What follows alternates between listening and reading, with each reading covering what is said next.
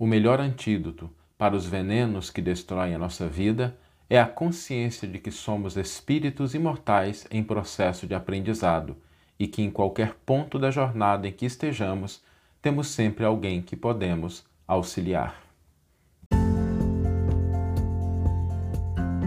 Você está ouvindo o podcast O Evangelho por Emmanuel, um podcast dedicado à interpretação e ao estudo da Boa Nova de Jesus através da contribuição do benfeitor Emmanuel. Hoje nós vamos refletir sobre um pequeno trecho da parábola do samaritano. A parábola do bom samaritano, ela tem vários ensinos importantes, né? É a grande parábola da caridade. Mas quando a gente vai analisando uma parábola, é interessante porque cada versículo, cada palavra, cada trecho tem um sentido espiritual que a gente pode acessar se a gente tiver disposição de refletir com mais cuidado sobre aquilo que aquela palavra, aquela passagem, aquele versículo está querendo dizer e sempre levar isso para uma posição espiritual. E na parábola do bom samaritano, nós temos ali aquele momento que dá início à parábola que um homem descia de Jerusalém para Jericó, ele caiu na mão de criminosos, né, de assaltantes, que o espancaram, tiraram tudo dele e o deixaram semi-morto. Quando a gente olha para essa narrativa, para a posição daquele homem que ficou semi-morto em função da agressão, em função do, da violência que sofreu, é, a gente pensa na posição física, porque ela é evidente. Mas um bom exercício quando a gente está interpretando o Evangelho, quando a gente está querendo acessar realmente com mais profundidade os ensinamentos do Cristo, é sempre transpor tudo aquilo que está relatado do ponto de vista físico para o ponto de vista espiritual. Então, se a gente olha de um ponto de vista físico, nós temos um homem que foi vítima de criminosos e que está numa posição de semi-morto. Se a gente for transportar essa situação para a posição espiritual, em primeiro lugar, a gente reconhece que quando a gente fala de semi-morto, do ponto de vista físico, é alguém que não está em condições de experimentar a vida. Está né? Tá ali deitado, está machucado, está correndo risco né, de perder faculdades do corpo, de morrer. E do ponto de vista espiritual, também existem aqueles que estão semi-mortos. Porque a posição de semi-morto não é simplesmente do corpo físico. Quantas pessoas não existem que, embora estejam gozando de plena saúde, estejam caminhando, estão em posições de semi-mortos espirituais. Essa posição é a posição que caracteriza a pessoa que não vive a vida, apesar de estar existindo, apesar de estar respirando, ela não vive a vida. E quando a pessoa está nessa posição, sabe aquela posição que a pessoa não, não vê gosto em nada, só vê problema nas coisas, ela, ela não tem ânimo, não tem energia para a vida, é uma posição de um semi-morto espiritual, ainda que o corpo goze de perfeita saúde. E o que causa essa situação do semi-morto espiritual também são alguns criminosos, são assim uns assassinos entre aspas da nossa vida, da nossa alegria. Quais sejam? Quando a gente se entrega à inércia, quando a gente se entrega ao desânimo, quando a gente se entrega ao pessimismo, quando a gente se entrega à revolta, à ignorância, à angústia. Todos esses elementos também são criminosos que roubam a nossa vida, que nos deixam na posição não de semi-mortos físicos, porque às vezes isso não compromete aparentemente a nossa estrutura física no curto prazo, a médio e longo prazo também trazem os seus problemas, mas do ponto de vista espiritual, isso, esses assassinos, esses adversários da nossa vida, às vezes destroem a nossa possibilidade de aproveitar a vida. Por isso é importante que a gente não permita que esses assassinos, que esses criminosos, a revolta, a inércia, o desânimo, o pessimismo, a ignorância, a angústia, o orgulho, a vaidade destruam a nossa vida. A gente não deve permitir que isso acabe com a nossa vida, não do ponto de vista físico, mas do ponto de vista espiritual. O que, que significa a gente, é, entre aspas, né, do ponto de vista espiritual, não viver? Né? Saulo, somos espíritos imortais? Somos, mas quando a gente não está vivo espiritualmente, é quando a gente nasce, cresce e a gente desencarna estando na mesma posição espiritual, sem ter agregado nada, sem ter aprendido nada, sem ter crescido. Por isso, para que a gente possa vencer esses adversários, né, não só a gente identificar que eles existem, e são eles que comprometem realmente a nossa vida, a nossa existência, quando a gente vai combatê-los, existem dois grandes antídotos. Dois grandes antídotos. E aqui a gente vai comentar sobre os antídotos e sobre a forma da gente, é, a cápsula que envolve esses antídotos, para que a gente possa tomá-los com mais frequência. O primeiro antídoto é a gente reconhecer, a gente entender a natureza, a essência do que nós somos. Somos seres espirituais passando por uma experiência material. Não somos exclusivamente aquilo que nós construímos materialmente.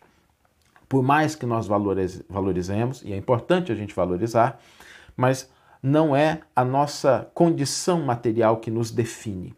Nós somos muito mais do que qualquer coisa que a gente possa conquistar, que a gente possa sofrer, pela qual a gente possa passar do ponto de vista material tudo o que a gente tem na matéria ainda é uma parte, é uma experiência, uma escola em que a gente está ali vivenciando. Esse é o primeiro pensamento, o primeiro antídoto. Porque quando a gente tem essa consciência, muitas coisas que às vezes a gente estabelece como prioridade ou que a gente deixa que entre na nossa vida, a gente não permite mais. A gente começa a pensar o seguinte, gente, mas espera aí, o pessimismo não vai ter mais lugar na minha vida, porque eu sou um espírito imortal por mais que as coisas possam estar ruins, eu vou superar tudo isso, inevitavelmente. Por mais que a gente possa estar sobre os golpes da ignorância, da revolta, do descaso, aquilo não tem o poder de me destruir na minha essência. Pode afetar minha autoestima, pode afetar meus sonhos, mas não vai me destruir e eu posso reorientar a minha vida. Essa consciência é a consciência fundamental. Esse é o primeiro antídoto importante. O segundo antídoto é que em qualquer posição em que nos encontremos na vida, temos sempre alguém que está numa posição pior do que a nossa e que nós podemos auxiliar. Essa é uma compreensão fundamental, porque muitas vezes essa posição de semi-mortos espirituais decorre da gente acreditar equivocadamente que nós estamos no fundo do poço, que não tem ninguém numa posição pior do que a gente e isso não é verdade. Às vezes a gente está passando por situações verdadeiramente desafiadoras, isso é real. Às vezes a gente está sofrendo dores atrozes, isso é real. Mas se a gente tiver um pouquinho de calma para olhar em volta, a gente vai perceber que existem pessoas que estão em situações piores do que a nossa e que nós podemos auxiliar. Esse é o segundo antídoto. E para que a gente possa acessar esse antídoto de uma maneira mais patente, de uma maneira mais presente, existem duas perguntas que a gente poderia ter aí como sugestão a gente exercitar fazer essas perguntas sempre, sempre que a gente estiver em qualquer situação. Essas perguntas nos ajudam a, a acessar esses antídotos. A primeira pergunta é: o que eu posso aprender? nessa situação? O que eu estou aprendendo nessa situação? Quando a gente começa a fazer essa pergunta, a situação que ela é desafiadora, que ela é problemática, ela se converte em uma oportunidade de aprendizado, de crescimento, ainda que seja uma situação complicada. Mas se eu faço essa pergunta, eu busco respondê-la, eu estou conseguindo olhar para a situação a partir da ótica do espírito imortal e eu vou fortalecendo essa consciência. Então, essa é a primeira pergunta. O que estamos aprendendo nessa situação? A segunda pergunta, a segunda pergunta é relacionada àquele segundo antídoto, né? É como é que eu posso auxiliar e entender ainda mais? Como é que eu posso auxiliar e entender ainda mais essa pessoa, essa circunstância, essa situação? Como é que eu posso auxiliar? Como é que eu posso contribuir? Essas duas perguntas, feitas de maneira sistemática, elas nos imunizam em relação a esses grandes adversários da nossa vida. Esses adversários que nos deixam, sim, na posição, às vezes, não de semi-mortos materiais, mas de semi-mortos espirituais.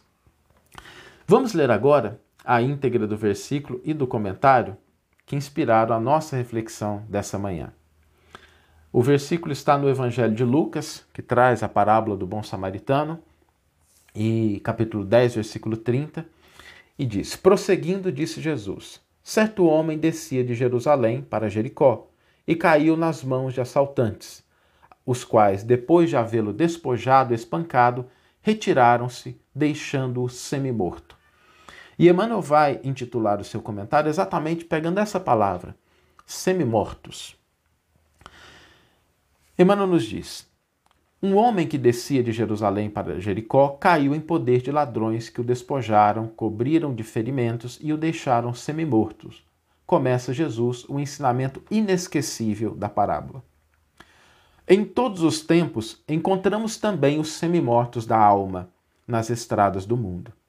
Os caídos a golpes de incompreensão, os desorientados que o ateísmo empurrou para o nevoeiro de sofrimento, os mutilados de espírito que a calúnia atropelou em pleno trabalho, os cansados de solidão, os que se emaranharam no espinheiro da revolta, os envenenados de desespero, os perseguidos pela dúvida destrutiva, os prisioneiros da obsessão, as vítimas do desânimo, os que sucumbiram sob a hipnose de sugestões infelizes, os feridos de angústia, os que foram esquecidos na sombra da ignorância. E aqui Emmanuel, me permita só um, uma breve, Emmanuel coloca a próxima frase com ponto de exclamação. Companheiros do mundo, sois espíritos eternos em viagem educativa na escola e na oficina do planeta. Ao término da jornada, conhecereis o que aprendestes e colhereis o que semeastes. A terra é tão somente a estalagem a que chegastes ontem e da qual partireis amanhã. Acumulai o tesouro da felicidade futura, aperfeiçoando-vos pelo estudo e servindo aos outros quanto puderdes. Sobretudo, meditai nos outros viajores em condições mais difíceis que as vossas e aproveitai o vosso privilégio de entender e de auxiliar. Que você tenha uma excelente manhã, uma excelente tarde ou uma excelente noite e que possamos nos encontrar no próximo episódio. Um grande abraço e até lá!